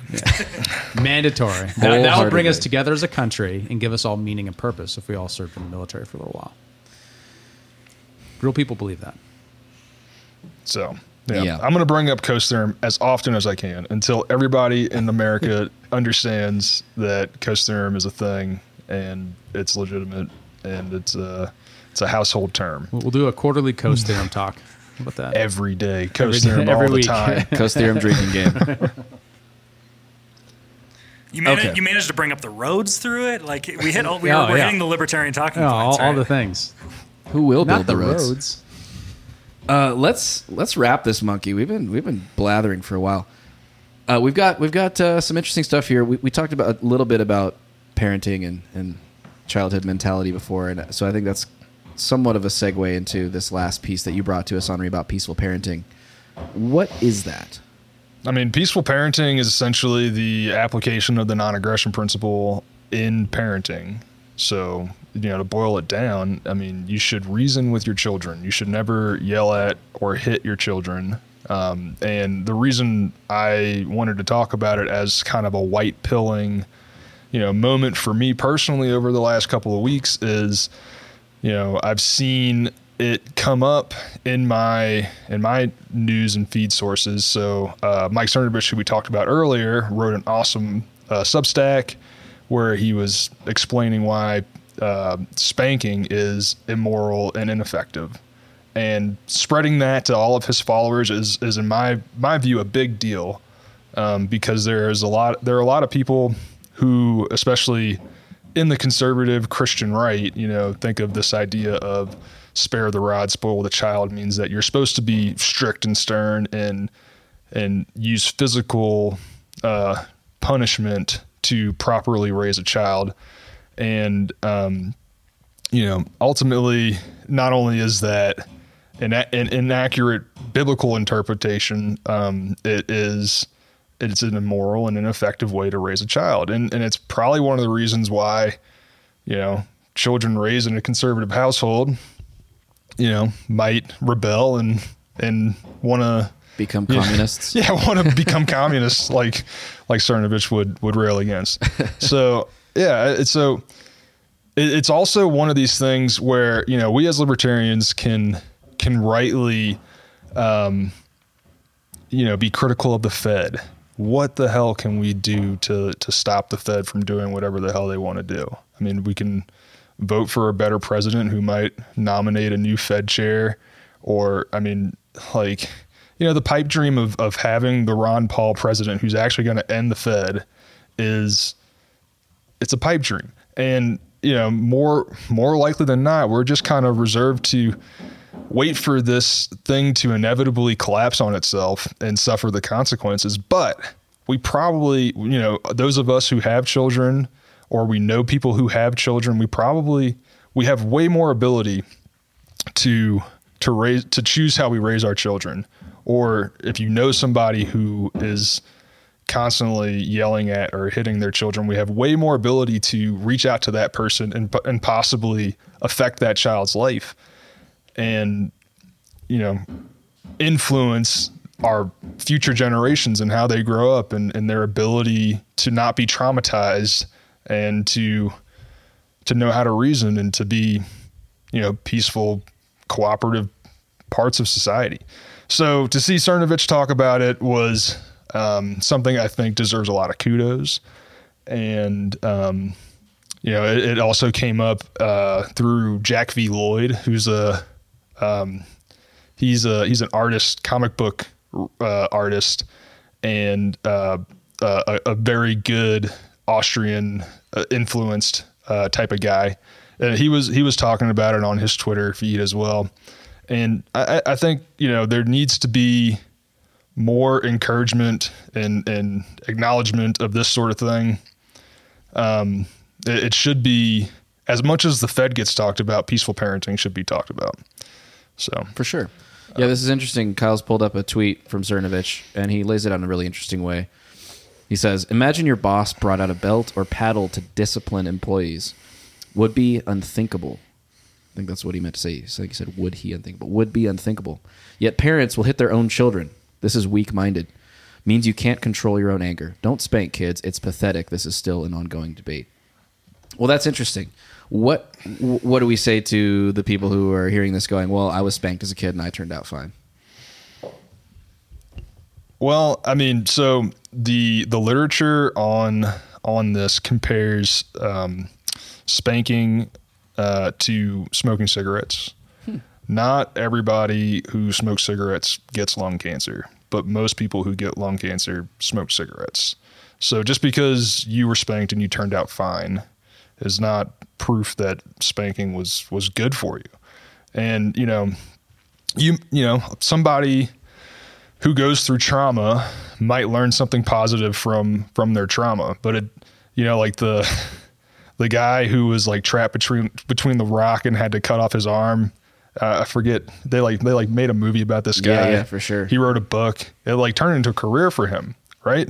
Doesn't mean that we should recommend you know getting cut between rocks and like chopping off our own arm. Fair point. Fair you know, point. so I mean, yeah, don't hit your kids. Is- is Pretty the- simple. yeah, That's fair. I do fair. think there, there's a, that one of the um, peaceful parenting advocates of, that I first heard that from Stefan Molyneux. One of his interesting arguments that I, I I think is interesting and similar to Mike Cernovich is just like if you if you one of the things you're fundamentally teaching is you teach a child to hit or yell or use aggression or to get their way is that as you do that to the kid, you're teaching them that that's how they should do it. So then when they're treating their little sibling or someone that they have more power over, they exercise that power. And he kind of blows it up to like, well, that maybe this is a cause of statism fundamentally. Absolutely. Right. That, that the, well, there might be some people who choose other than me if we had a free society. And I can't let that happen. So I need force. And what's even better is if I don't have to do it myself, I could just elect someone to do it for me. So that fundamental, like deep down underlying value of in order to get social harmony, in order to get good things, what we need is someone with the billy club or someone with paddle to do the work. And that's probably not true. It's probably true that you do need force to keep bad people from doing bad things when they aggress against someone else. The only just use of force is defensive. But to in order to comply to create positive action to actually do things not not to avoid doing something bad but in order to do things you have to you know force people using aggression that is a that is an underlying social evil and one of the points of peaceful parenting is to say in order to address that we're going to advocate for peaceful parenting and push that that's a great way for everyday people to contribute to a freer and open more open society is by using the minimum effective force to make sure your kids do the things that keep themselves safe and contribute to themselves and a peaceful family. Um, you can't always reason with a kid. You can't always reason with a three year old. You can't always reason with an eight year old. But what you can do is use the minimum effective force, which is almost 99.9% of the time means, you know, caring for them and actually listen to them and reasoning with dialogue with them. There is an exceptional amount of time where you're like, hey, don't cross the road right then. You got to hold them back. Hey, you know, if, if you do that, there's going to be consequences. You're going to go to your room. You're going to have, there's going to be, there's going to be situations where you're going to take things away because you actually own the property and own the things. And that works most of the time in my experience. Uh, once they get to the age of reason and they can't reason. Um, additionally, that when it comes to encouraging reason, one of the things I think a lot of parents do is rather than engage in dialogue with their kids once they get to the age of that, you know, seven, eight, nine, and they can actually start to reason, you're you, you, you rather than saying, "Why do you believe that?" You know, it's so funny. I'll, I'll talk to my son and I'll be like, "Why do you believe that?" He'll have ten reasons, right? I talk to one of his friends, uh, but why? Why do you believe that, or why do you think that? They'll look at me with the biggest deer in their headlights because like no adults ever asked them that before and it's it's always a strange thing. I mean, my son doesn't always have ten reasons, but often oftentimes doesn't. He's not surprised by the question. Um, I think I think sometimes we treat kids uh, as uh, far later than we should as non-reasoning animals, uh, and and they're not. They're, they're they're very early can begin to understand trade uh, rather than saying eat your food or I'm going to spank you. Saying, hey, would you like this? You would you like some dessert? Eat your food. And you're like, well, that's what, what parents will say oftentimes. And speaking as a parent is, uh, that's um, what do they call it? Uh, where you're pay, paying someone off. What's, what's Bribery. Bribery. That's bribery. And I was like, no, no, that's trade. Right. I'm, I'm, I'm saying I can't explain to you right now why you should eat vegetables. Right. You're too little to understand what a vitamin is, but you do know that you'll like ice cream better than you do your, your, your broccoli. So eat your broccoli, get some ice cream. If you don't eat broccoli, don't get ice cream. And that's simple. And just trade consequence, trade offs, those sorts of things can be taught from a very early age uh, in a way that um, oftentimes the parent is in the place of society for the kid. Like you're modeling the rules of society to your kid as they're growing up. That's how you raise someone, right? You, uh, Hannah Arendt had a great quote: "Is like there are barbarians always at the gates of civilization. We call them children." right? And that that idea is just that you're always in a place where you're you're raising the next generation uh, with a philosophy and ideology, but oftentimes that's really below the surface. And is what are the rules of the home? What are the rules of how do you get your way in your household? And if you want a more free and just society, raise your kids well. I'll actually throw in there too of um, Stefan Mol- Stefan Molyneux um, his concept around peaceful parenting, parenting and his universal universal, Universal preferable, preferable behavior. principle or pre- preferable behavior. Universally preferable behavior. Yeah, uh, back when I was 18, 19, he was the big driver that brought me into thinking about libertarianism. Was these concepts that he was talking about? Um, I was kind of a Nietzschean kid that was studying Nietzsche, and I found him a, video of him talking about that, and this this was my kind of gateway into the libertarianism ethos.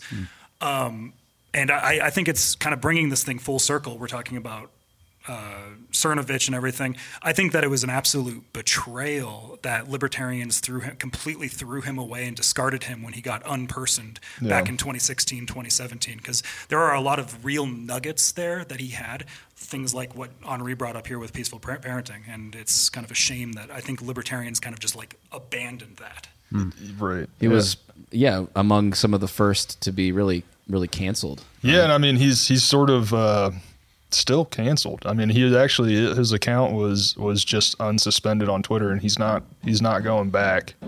Uh, I mean he's still he's still doing work. He actually just uh, uh, announced that he's going to write a peaceful parenting book, um, and I and I think you know for for decades after after we're all gone, there he's got two ideas that are going to last the test of time, and UPB, universally preferable behavior, and peaceful parenting are those two ideas. And you know, you can if you if you go look up his Wikipedia page, you'll be mortified. Just don't believe it. It's it's the typical lies that that people spread. Um, but regardless of whether or not any of those rumors or allegations are true, UPB and peaceful parenting are are powerful, important ideas that everybody in, in the liberty community needs to be familiar with. Ah, and, and my minimum effective force, that's Jordan Peterson. Uh, do the things that model civilization to your kids, that's Jordan Peterson. Like the, and, and, and Stefan Molyneux was talking about that years and years and years beforehand. Uh, and I, th- I think I think those are integratable ideas with most people's ability to just conceptualize how do I want to raise my kids when I want to have them. Yeah. Well, I trust that when that book comes out, it'll be available on libertyportal.com. I think it'll be it'll be free actually. Oh, So Well, then um, it'll definitely be available on yeah. libertyportal.com. And uh, yeah, I mean, we should definitely dive a little further into universally preferable behavior uh, in a future episode. Uh, this one, however, is uh, pushing an hour and 45 minutes. I think it's our longest episode to date. So if you're still listening, congratulations. You're a nerd. and we really appreciate you. Um, if uh, if you've gotten any value from this, definitely do share with your friends. Leave us a review on your podcast platform of choice. Uh, like, subscribe on YouTube. Any final thoughts here before we sign off, boys? Say don't hit your kids. I knew that's what you're going to say. no. don't hit your kids ever. All right. Well, uh, our time has run up, but uh, we appreciate you for watching. We'll see you in the next one. Thanks for tuning in to the Liberty Portal podcast. For more episodes, news, and liberty focused content, visit libertyportal.com and be sure to follow us on Twitter and Instagram. If you liked what you heard on the show, we appreciate you sharing it with your friends and giving us a review on your podcast platform of choice.